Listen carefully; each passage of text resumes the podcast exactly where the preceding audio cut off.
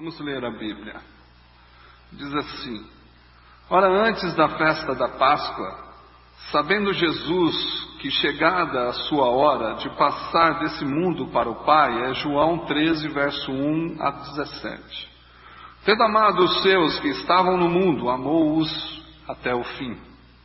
Durante a ceia, tendo já o diabo posto no coração de Judas Iscariotes, filho de Simão, que traísse a Jesus, sabendo este que o Pai tudo confiara às suas mãos, e que ele viera de Deus e voltava para Deus, levantou-se da ceia, tirou a vestimenta de cima e, tomando uma toalha, cingiu-se com ela.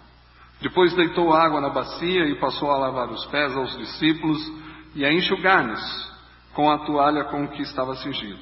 Aproximou-se, pois, de Simão Pedro, e este lhe disse: Senhor, tu me lavas os pés a mim? E respondeu-lhe Jesus: O que eu faço não o sabes agora, compreendê-lo-ás depois. E disse-lhe Pedro: Nunca me lavarás os pés. E respondeu-lhe Jesus: Se eu não te lavar os pés, não tem parte comigo. Então Pedro lhe pediu: Senhor, não somente os pés, mas também as mãos e a cabeça. E declarou-lhe Jesus: Quem já se banhou não necessita de lavar senão os pés, quanto ao mais, está todo limpo. Ora, vós estáis limpos, mas não todos. Pois ele sabia quem era o traidor, e por isso que disse: Nem todos estáis limpos. Depois de ter lavado os pés, tomou as vestimentas e, voltando à mesa, perguntou-lhes: Compreendeis o que vos fiz? Vós me chamais de mestre e senhor, e dizei bem, porque eu sou. Ora, se eu, sendo mestre e senhor, o lavei os pés, também vós deveis lavar os pés uns dos outros, porque eu vos dei o exemplo, para que, como eu vos fiz, façais vós também. Em verdade vos digo que o servo não é maior do que o seu senhor, nem o enviado maior do que aquele que o enviou. Ora, se sabeis estas coisas, bem-aventurados sois, se as praticardes. Amém? Vamos orar. Querido Deus, nós te agradecemos pela oportunidade que nós temos de estar aqui novamente.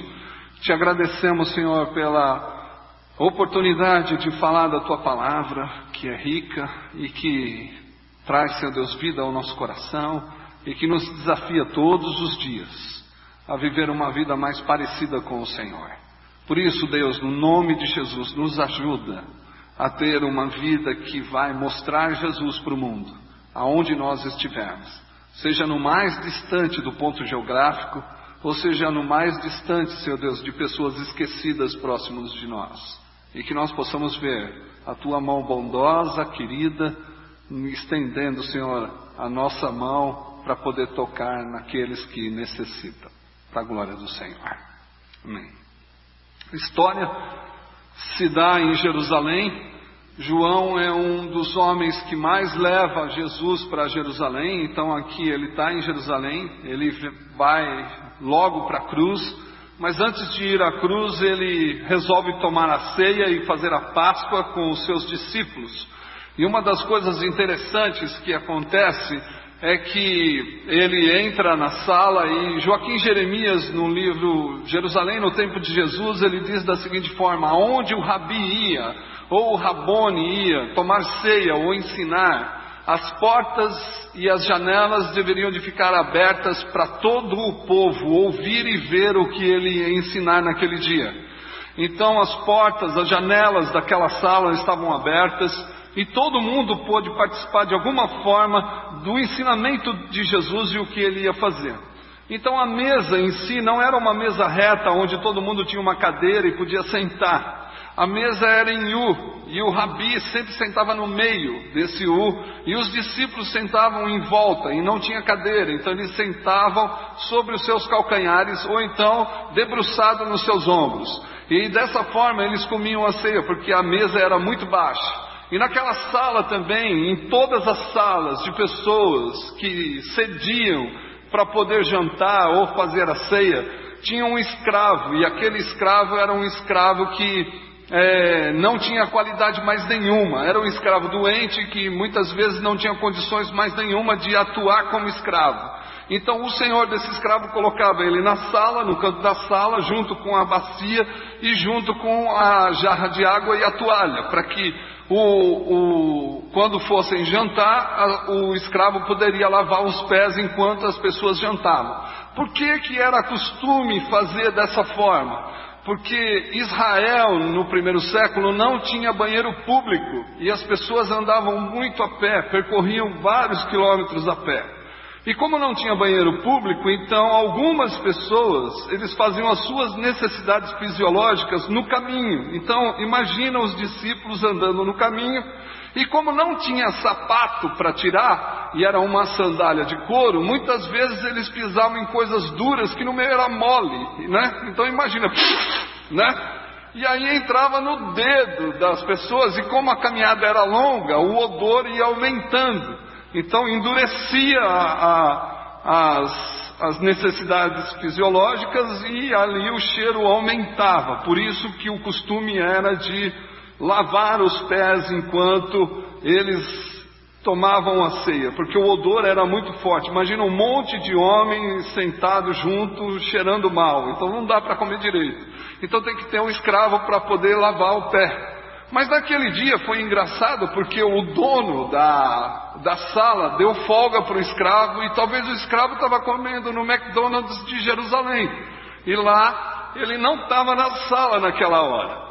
E aí começou uma grande discussão entre os discípulos. Quem que vai lavar o nosso pé? E acredito eu que Pedro falou para João: João, pô, descola aí do peito de Jesus, cara. Não dá para você ficar deitado aí, ó. Tem que lavar nosso pé, vamos lá.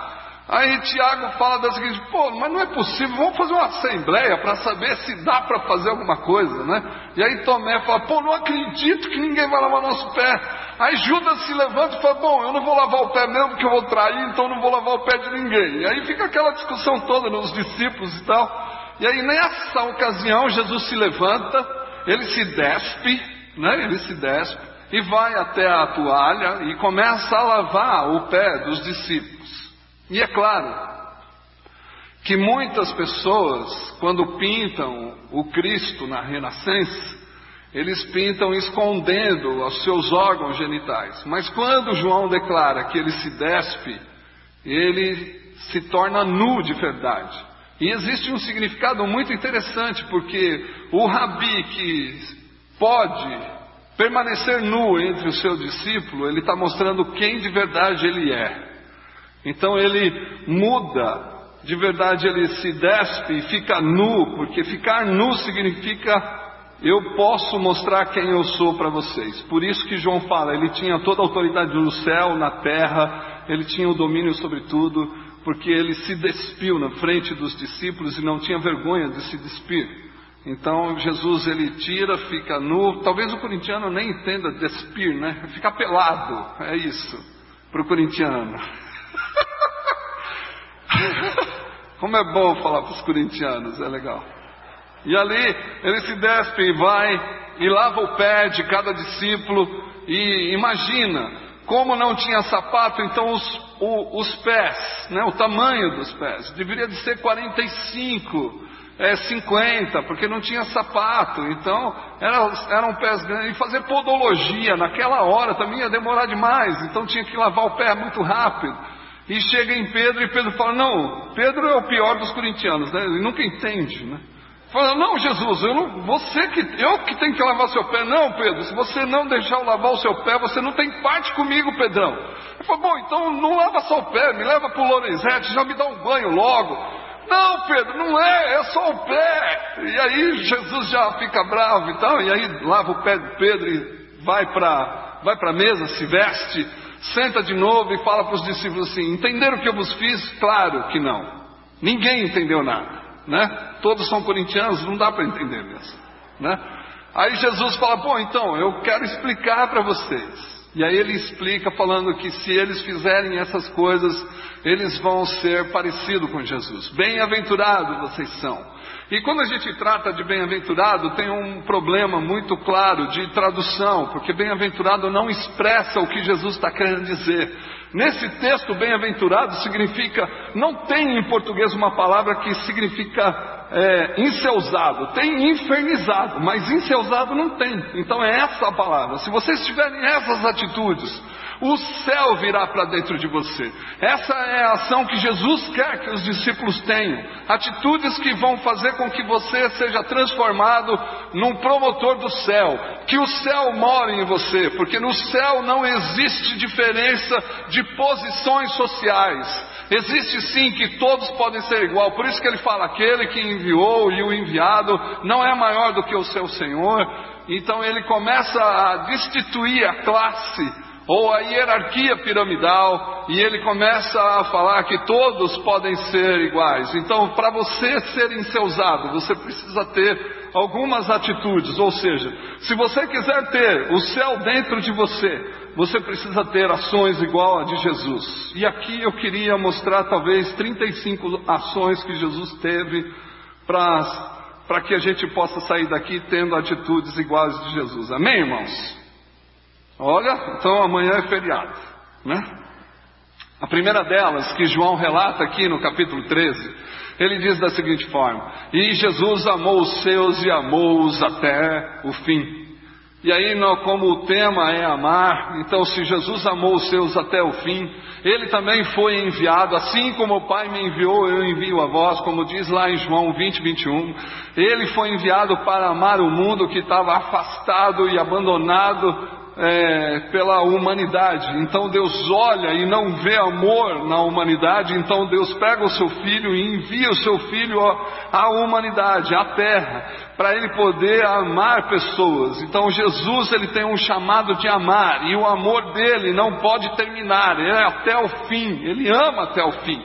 E muitos ficam pensando o que seria amar até o fim. É claro que eu, como seminarista que fui um dia e que gostaria muito de ser um excelente pregador, a gente poderia falar que amor é um amor incondicional, sacrificial. Mas quando a gente começa a perceber que o amor, ele começa a perder a transcendência por causa desses, todos esses temas e dessas definições, a gente parece que está falando de um Deus muito longe.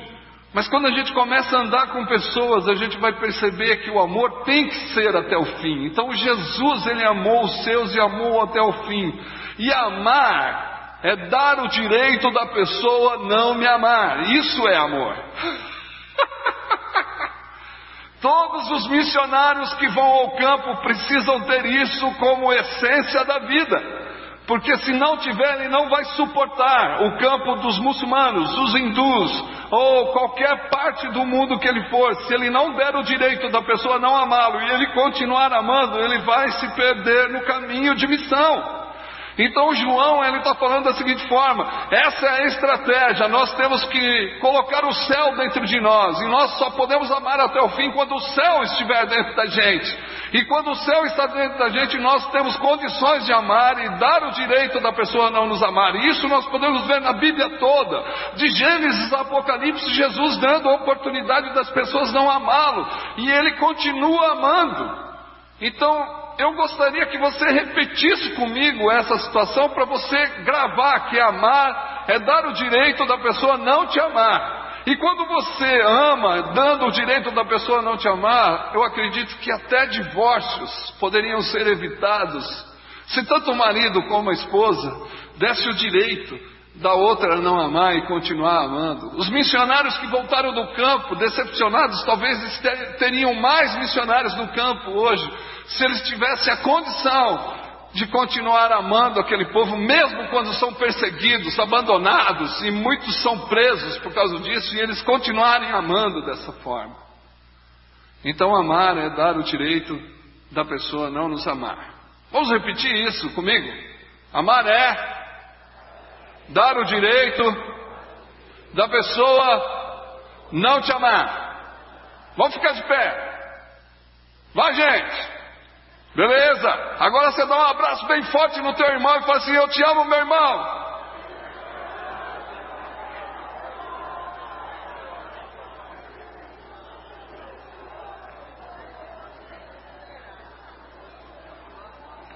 Cuidado se tem um palmeirense. Corintiano aqui, né?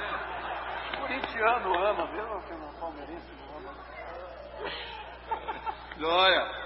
Aí beleza, gostoso.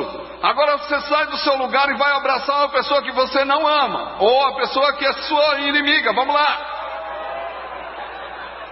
Corintianos, aproveitem e abraçar os palmeirenses agora.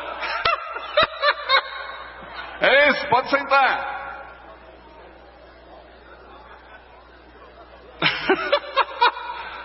É isso aí. Agora é hora do atleticano abraçar o coxa e tal, alguma coisa assim. É. Mas Jesus, ele traz uma outra forma de amar. Jesus, ele mostra nesse texto em João que ele não estava amando aqueles que o amavam, mas ele estava amando aqueles que iam traí-lo. E Jesus, bem no começo, em Mateus, no capítulo 5, do verso 42 em diante, ele vai dizer: ouvistes o que foi dito, amarás o teu amigo e odiarás o teu inimigo. Eu, porém, vos digo, amai aquele que te persegue e ore por eles. Que vantagem tem você amar só aqueles que te amam? Os gentios não fazem o mesmo? Que vantagem tem você cumprimentar só os publicanos, só cumprimentar aqueles que gostam de você? Os publicanos não fazem isso também? Sede perfeitos, como meu Pai é perfeito, que está no céu. Parece que a humanidade, ela perdeu a possibilidade de amar o outro por causa da inimizade e por causa da violência que tem na sociedade. Mas Deus tomou para si o amor e mostrou através da vida de Jesus que é e que existe condições de eliminar a inimizade que existe entre qualquer povo. As guerras que acontecem é porque existe inimizade. Jesus aqui, ele está querendo terminar com as justificativas e as condenações por causa de pessoas que nos maltrataram, que nos perseguiram, que nos abandonaram. Jesus, ele, quando ele fala em amor, ele está falando na essência de eliminar o mal. E Paulo, quando ele fala sobre isso, ele vai falar assim: olha, se o teu inimigo tiver sede, dá de beber para ele. Se ele tiver fome, dá de comer para ele. Porque fazendo isso, vai aumentar as brasas que estão na cabeça dele. E assim, ele fala da seguinte forma, em Romanos 12, ele vai falar assim: vença o mal com o bem. Então, uma das coisas que Jesus, ele está mostrando para os discípulos, amando até o fim, é porque ele ama, mesmo que esses discípulos não entenderam o amor e não deram o mesmo amor que ele dava para os seus discípulos. Então isso significa que nós temos que amar aqueles que não nos amam, porque assim nós vamos eliminar a nossa violência e eliminar a violência do outro. E uma das coisas interessantes que acaba com qualquer comunhão, com qualquer comunidade, é essa coisa de revanche, essa coisa de você justificar para condenar. E não sei quantos aqui já passaram por isso, de justificativas e condenações. Quando uma pessoa fala mal de você, e é claro que sempre tem um enviado abençoado que vai falar que essa pessoa falou mal de você, né? Eu sei que aqui não acontece isso, onde acontece é lá, só lá em São Paulo. Aqui não acontece esse negócio. E aí você, para se justificar, você acaba condenando a pessoa. Então, quando nós temos essa ação, isso vai se tornar uma bola ao ponto de terminar com qualquer comunidade. Então Jesus, ele vem para amar, e amar é destituir qualquer justificativa e qualquer condenação. Porque para amar não precisa ter justificativa e não precisa nem condenar. Porque amor, ele abre as portas, abre a vida e faz com que a pessoa possa viver de uma forma livre. Porque quem ama, liberta. E quem ama não oprime, e nem age de dominação, e nem de opressão, e nem de possessão. Porque quem ama, deixa a pessoa livre. Então Jesus, ele quer deixar nesse texto os discípulos livres para amá-lo ou não amá-lo. Mas ele vai continuar amando.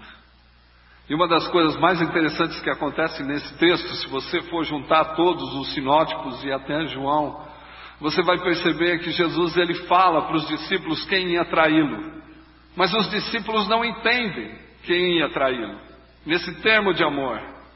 Jesus, ele fala em alguns evangelhos, ele fala assim, ó, aquele que eu molhar o bocado molhado e der para ele.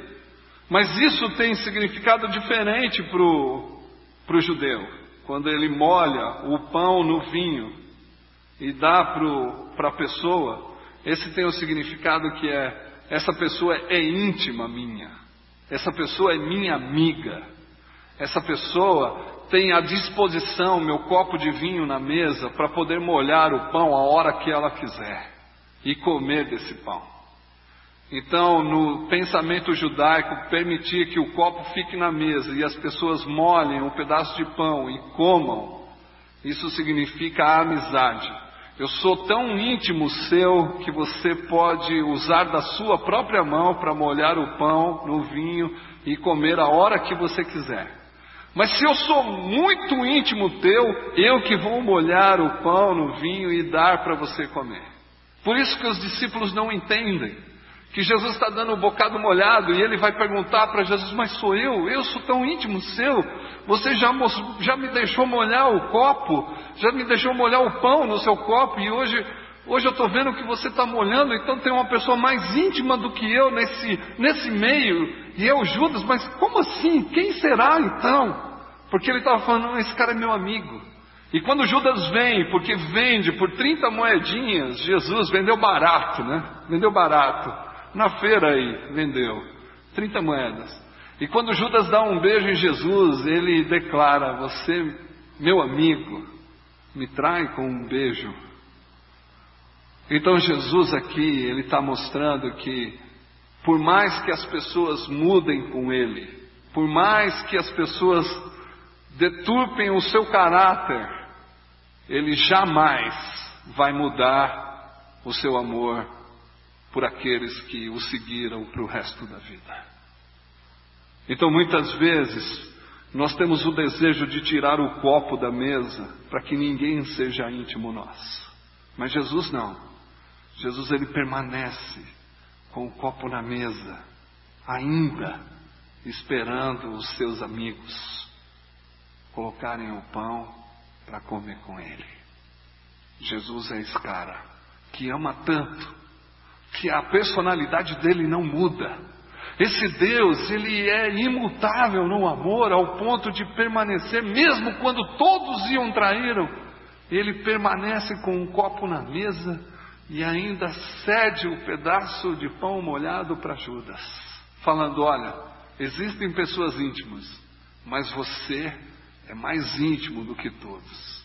Vai e faz aquilo que você tem que fazer. E quantas vezes Jesus já colocou o copo na mesa para você? Sempre vai estar lá. Jesus sempre vai estar querendo a sua amizade, atraí-lo com o seu amor, e com a sua amizade ele te trouxe para perto. É isso que Jeremias diz. E nós precisamos entender que Jesus nunca vai tirar o copo. Jesus sempre vai deixar o copo na mesa, porque ele nos ama, apesar de nós. Apesar das mudanças de caráter, apesar das mudanças por causa da posição que exercemos, Deus nunca vai mudar. Deus sempre vai nos amar. E essa é uma ação maravilhosa do amor de Deus que ele tem conosco. Mas a segunda coisa, das 35 ainda que eu tenho que falar, está em outra posição, que Jesus, ele se despe. E ele se despe porque ele quer mostrar quem ele é. E muitas vezes nós não queremos mostrar quem somos, e nós nos fechamos, nós criamos muros em volta de nós para que ninguém perceba quem somos. Mas vale a pena nós abrirmos os muros, as portas, para que todos vejam quem somos. E dessa forma é a vida cristã. As pessoas precisam entender quem eu sou, eu preciso entender quem você é, para eu poder te respeitar e você me respeitar, e vivemos juntos, repartindo o pão, ao ponto de falar que eu sempre vou te dar mais uma oportunidade para você poder se relacionar comigo. E missões nada mais é do que você sempre abrir a sua vida, se desnudar, para que todo mundo possa ver que você é igual a um homem qualquer, porém tem alguém dentro de mim falando que eu posso amar através dele. E Jesus, ele quer mostrar nesse texto que ele pode se desnudar e mostrar quem ele é. Hoje, como há muitos anos atrás, tem um homem chamado Søren Kierkegaard, que ele diz da seguinte forma: a reunião de cristãos é como o baile de máscara. Eu não sei se ele tem razão, mas muitos de nós nos escondemos da multidão para nós não nos mostrarmos quem somos de verdade. E muitas vezes nós estamos nos vestindo de uma forma, ou revestidos, ou travestidos de uma forma que não somos nós. E Deus não quer isso da gente, porque quem ama vai mostrar quem de verdade ele é. Não adianta você falar para mim, e minha esposa, ela tem uma expressão que é muito antiga, é um jargão muito antigo, mas vale a pena, porque eu sou um homem que vivo no céu, parece, né? Eu só estou olhando lá na frente, o futuro, e para mim, quando a pessoa chega, ela é a melhor pessoa do mundo, vai me ajudar. E ela fala para mim assim: já comeu 1 quilo de sal com ele? Já mostrou quem você é? Eu falo assim: eu não mostrei, não fiz isso ainda. Mas então, porque 1 quilo de sal demora para comer. É de grão em grão, é de grama em grão, que você vai comendo. 1 quilo de sal demora demais. Então tem que demorar para conhecer, tem que demorar para poder mostrar quem é. Mas Jesus não.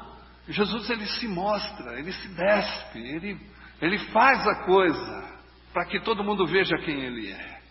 Nós temos problemas com a nossa personalidade, ao ponto de achar que eu não posso confiar em ninguém, por isso eu uso as minhas máscaras. Mas quem ama vai se despindo, vai tirando as máscaras, porque ele quer simplesmente ser reconhecido como ele é.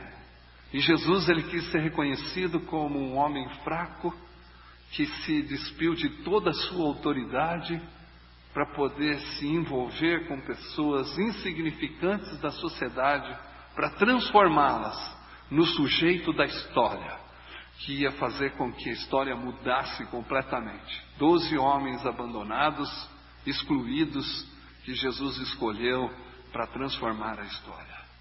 Talvez o que falta da nossa parte é tirar as máscaras e fazer com que Jesus possa nos ver da forma que nós somos. E como Jesus nos vê, ele já sabe quem somos, mas os outros que estão em volta de nós, muitas vezes não sabem quem somos. E precisamos disso, para poder ver quem somos de verdade. Então, Jesus quer, nessa noite, que você também comece a pensar quantas máscaras você precisa retirar, quantos copos você tem que deixar na mesa. Jesus quer pensar isso com você, se você quer amar até o fim. Uma outra coisa que Jesus faz, ele desce a escada da autoridade, porque João fala, ele tinha toda a autoridade no céu e na terra, mas ele desceu as escadas. Ele se despiu, ele pegou a toalha, ele pegou a água, ele pegou a bacia e foi lavar os pés daqueles que iriam traí-lo. Ele sabia que ia acontecer, ele sabia que ia ser abandonado, mas ele teve que mostrar para os seus discípulos que descer a escada da autoridade e se posicionar como um servo inútil é a melhor coisa que existe, porque eu sei quem eu sou, então eu posso lavar o pé de todo mundo. Só não lava o pé quem não sabe quem ele é. Mas eu posso lavar o pé, porque isso não vou perder a autoridade se eu lavar o pé seu, se eu colocar o seu pé na bacia e refrigerar a sua vida com essa situação que eu mesmo criei para você. Você já percebeu que quando você está muito cansado, eu não sei, mas os idosos mais fazem isso, né? Mas assim, de andar muito, e quando o pé está muito inchado, você vai e enche uma bacia de água. Ou aqueles que têm piscina, eles vão e sentam na beira da piscina e colocam o pé e falam: ai, como é bom. É isso que Jesus está fazendo. Jesus está, apesar de toda a dificuldade que eles iam passar, de todo o remorso que eles iam ter por causa da situação que estava prestes a acontecer, Jesus lava o pé para simplesmente refrigerar a alma, a vida daqueles que iriam de verdade dar continuidade no ministério que ele começou. Então, muitas vezes, lavar o pé não significa nada. Mas para Jesus, lavar o pé é falar: apesar dos seus erros, apesar da sua traição, apesar do abandono que você vai fazer de mim, eu quero dizer para você que eu vou ainda refrescar a sua vida e vou trazer descanso para a sua alma. Apesar das traições que os discípulos fizeram, abandonaram, ele ainda teve coragem de se prostrar aos pés dos discípulos, para fazer com que eles entendessem que Jesus queria trazer descanso para a vida deles, porque eles sabiam que estava chegando a hora, porque ele, quando chega na ceia, ele diz: é chegada a minha hora. Então todos já sabiam que iam abandoná-lo, todos já sabiam que iam deixá-lo, todos já sabiam que iam fugir de alguma forma, mas mesmo sabendo, Jesus se prostra aos pés deles. Como que nós não podemos amar um Deus que tem a coragem de se prostrar a pecadores, sujos e imundos, para simplesmente trazer descanso para a alma deles? Como que nós não conseguimos amar esse Deus que um dia se prostrou aos sujos, imundos, afastados, abandonados da sociedade? Como que nós não conseguimos expressar esse amor a Ele, se Ele mesmo já lavou tantas vezes os nossos pés quando nós estávamos sujos e imundos por tocar no mundo? Mas Ele tem um desejo profundo de fazer com que esses homens sejam atraídos pelo serviço que Ele está prestando a Ele, pelo amor que Ele está prestando a esses homens que revolucionaram o mundo e puderam de verdade ter mais uma oportunidade de mudar e transformar toda a sociedade que eles estavam inseridos, por causa de uma esperança, por causa de uma forma, por causa de não levar rancor ao coração. Jesus pôde se prostrar. É um Deus que se prostra à humanidade para mostrar que a humanidade pode se prostrar a outros, para poder fazer com que Jesus apareça na vida deles.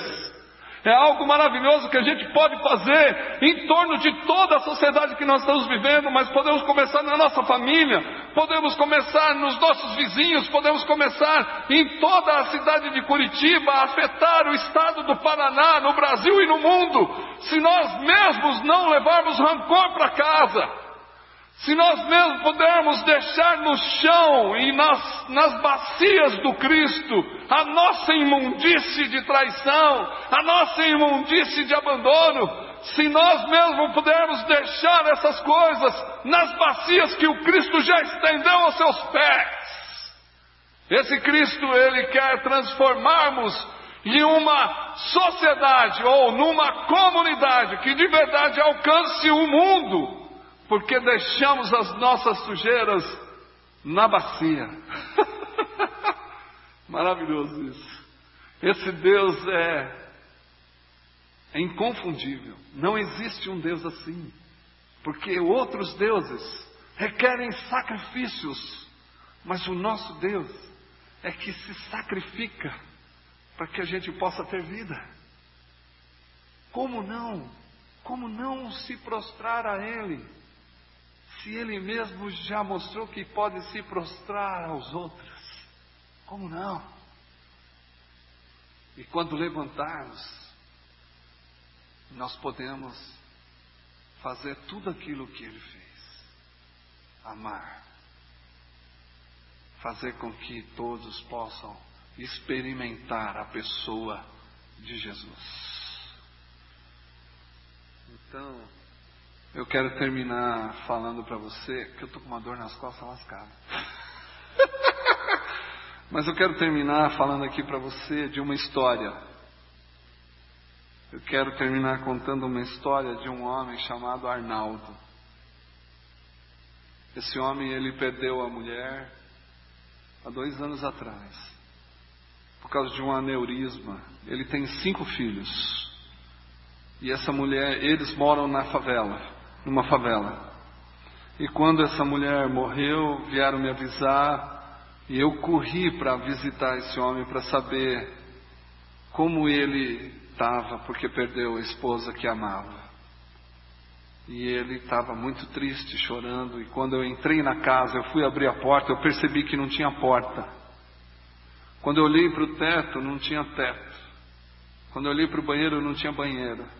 Quando eu olhei para a cozinha, não tinha mesa, tinha um cano com uma torneira. E eu comecei a olhar e falei assim, meu Deus, achei a casa que era muito engraçada, não tinha teto, não tinha nada. Foi isso que eu falei. Aí sentei com ele, numa cama molhada, porque estava chovendo, e disse para ele, Arnaldo, qual era o sonho da tua esposa? Ele falou, chorando, ele falou, pastor, eu gostaria muito de ter minha esposa de volta, porque eu estava construindo essa casa para ela.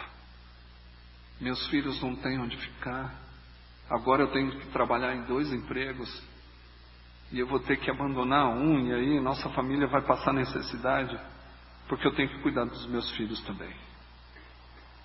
Aí eu saí de casa e nós estávamos arrecadando fundos para construir uma casa em Itaquaquecetuba, porque nós vamos mudar para lá. É a 4ª cidade mais pobre do estado de São Paulo. Então eu estava arrecadando fundos para isso. Cheguei na minha casa e falei assim, nós vamos construir a casa. Minha mulher, poxa, que legal, vamos construir. Não, mas não é a nossa, é a casa do seu Arnaldo, a gente não pode deixar ele assim. Eu falei, como? Vamos tirar da onde? Eu falei, não sei, mas nós vamos construir. E aí nós começamos a construir a casa do Sr. Arnaldo, e todos que passaram pela casa do Sr. Arnaldo, eu falava para eles assim, não é para falar de Jesus para ele. Aí eles falavam, mas eu sou crente, eu tenho que falar de Jesus. Eu falei, não, você tem que viver Jesus lá na casa do Sr. Arnaldo, mas falar você não vai falar. Então tá bom, pastor, não vou falar. Aí ficava lá, e todo mundo que foi nunca falou, mas sempre mostrou na pessoa de Jesus o amor que Jesus tem pelo Sr. Arnaldo, pelos filhos do Sr. Arnaldo. E nós começamos a levantar a casa. Aí nós tínhamos dinheiro para comprar móveis. Compramos os móveis, todos bonitos, lindos. Construímos um sobrado de 3 quartos, sala, cozinha, banheiro. Se parece que você está pensando numa mansão. Não, é 2,5 por 15. Né? Então é 50 metros quadrados, tem tudo lá. Né? E aí nós entregamos a chave para ele. Senhor Arnaldo, está aí a chave. O sonho da sua esposa. Você vai poder continuar trabalhando, porque Jesus quer que você faça isso. Vai lá, mora lá, Deus te abençoe. E nós saímos. Depois de uma semana, ele veio me encontrar na escola. Ele falou, pastor, vamos comer um cachorro quente? Eu falei, vamos, estou feliz, né? O cara vai pagar. Que nada, paga aí, pastor, a gente come. Eu falei, tá beleza, sou eu de novo. Pagamos cachorro quente, comemos. E ele disse assim, pastor, eu aceitei Jesus. Falei, como assim, cara? Ninguém falou de Jesus para você. Não, eu aceitei. Não era para aceitar? Eu falei, não, lógico que era, tem que aceitar. Falei, mas por que você aceitou, Arnaldo? Sabe por quê, pastor? Porque quando eu abri a porta da minha casa, eu lembrava que uma pessoa que ama tanto Jesus me deu essa porta. Quando eu andava pela sala da minha casa. E eu chegava até a geladeira. Eu olhava para a geladeira e falava, puxa, alguém que ama Jesus me deu a geladeira. Ele abria a geladeira e falou assim, alguém que ama Jesus me deu tudo isso que está dentro da geladeira. Subia as escadas, abria a porta do quarto, deitava no quarto e falava assim, puxa, alguém que ama Jesus me deu essa cama. Todo lugar que eu ia, pastor, eu via a pessoa de Jesus. Eu não pude suportar, eu tive que sair da minha casa e ir numa igreja perto da minha comunidade lá e entregar a vida para Ele. Falei, então, que bom que nós podemos resgatar pessoas servindo e fazendo com que elas possam descansar das aflições, das traições, das dificuldades, dos problemas. Colocar a bacia para esses homens e para essas mulheres e lavar os pés, talvez seja colocar uma casa para que ele possa ter segurança, para que ele possa viver melhor. Nós, como comunidade que expressamos o corpo de Jesus, podemos estender bacias pelo mundo, mas podemos amar até o fim, podemos mostrar quem somos, podemos nos dobrar aos pés daqueles que são imundos e podemos sanar as dificuldades que esse mundo enfrenta. Basta uma coisa só: querer sair da bacia para poder revolucionar o mundo. Jesus começa uma revolução com uma toalha e com uma bacia. E você já passou por ela. Então cabe a nós, como comunidade que expressa o corpo de Jesus, amar até o fim, deixar o copo na mesa, se dobrar àqueles que estão sujos, que um dia vão nos trair, vão nos abandonar e vão nos condenar. Cabe a nós refrigerarmos a vida desses homens, porque fazendo isso, brasa viva vai estar na cabeça deles, e um dia eles vão perceber que Jesus passou por ali. Nós precisamos disso, meu irmão. Você precisa disso. Precisamos ser mais parecidos com o céu, mas viver na terra. Quantos de nós queremos hoje deixar as sujeiras na bacia? Essa é a pergunta. E depois de sair da bacia, revolucionar o mundo. Você quer? Eu quero orar por você, que você entendeu que os seus pés estão sujos, que de verdade você não tem coragem de tirar as máscaras que você está tendo. E eu quero orar por você. Por isso eu te desafio a ficar de pé, e eu vou orar por você, para você amar até o fim aqueles que não te amam, para você lavar os pés daqueles que vão te trair, e um dia vão falar que você se pareceu com Jesus. Pelo menos um dia alguém vai falar, Jesus passou por aqui, porque alguém me amou mesmo quando eu não amava. Alguém pareceu com Jesus. Você quer esse desafio para você? Não é um desafio de ganhar dinheiro, não é desafio de ter todas as coisas, mas é um desafio de abandonar o pecado, a sujeira que te envolve, ao ponto de você viver uma vida mais parecida com esse Deus que se dobrou um dia para lavar os seus pés. Vale a pena. Esse Deus é maravilhoso. Querido Deus, muito obrigado, porque o Senhor nos chamou para amar, e nos chamou para amar até o fim. E por isso, Senhor, não importa quem são as pessoas, o que importa é que eu não vou mudar a minha personalidade, mesmo quando eles nos traírem. Eu vou permanecer com o copo na mesa e eu quero que esse pão seja molhado todas as vezes, e quantas vezes for possível, para as pessoas reconhecerem que ainda existe um Deus que está vivo, que ainda existe um Deus que não morreu, ainda existe um Deus que vive na terra e que dá oportunidade para os homens.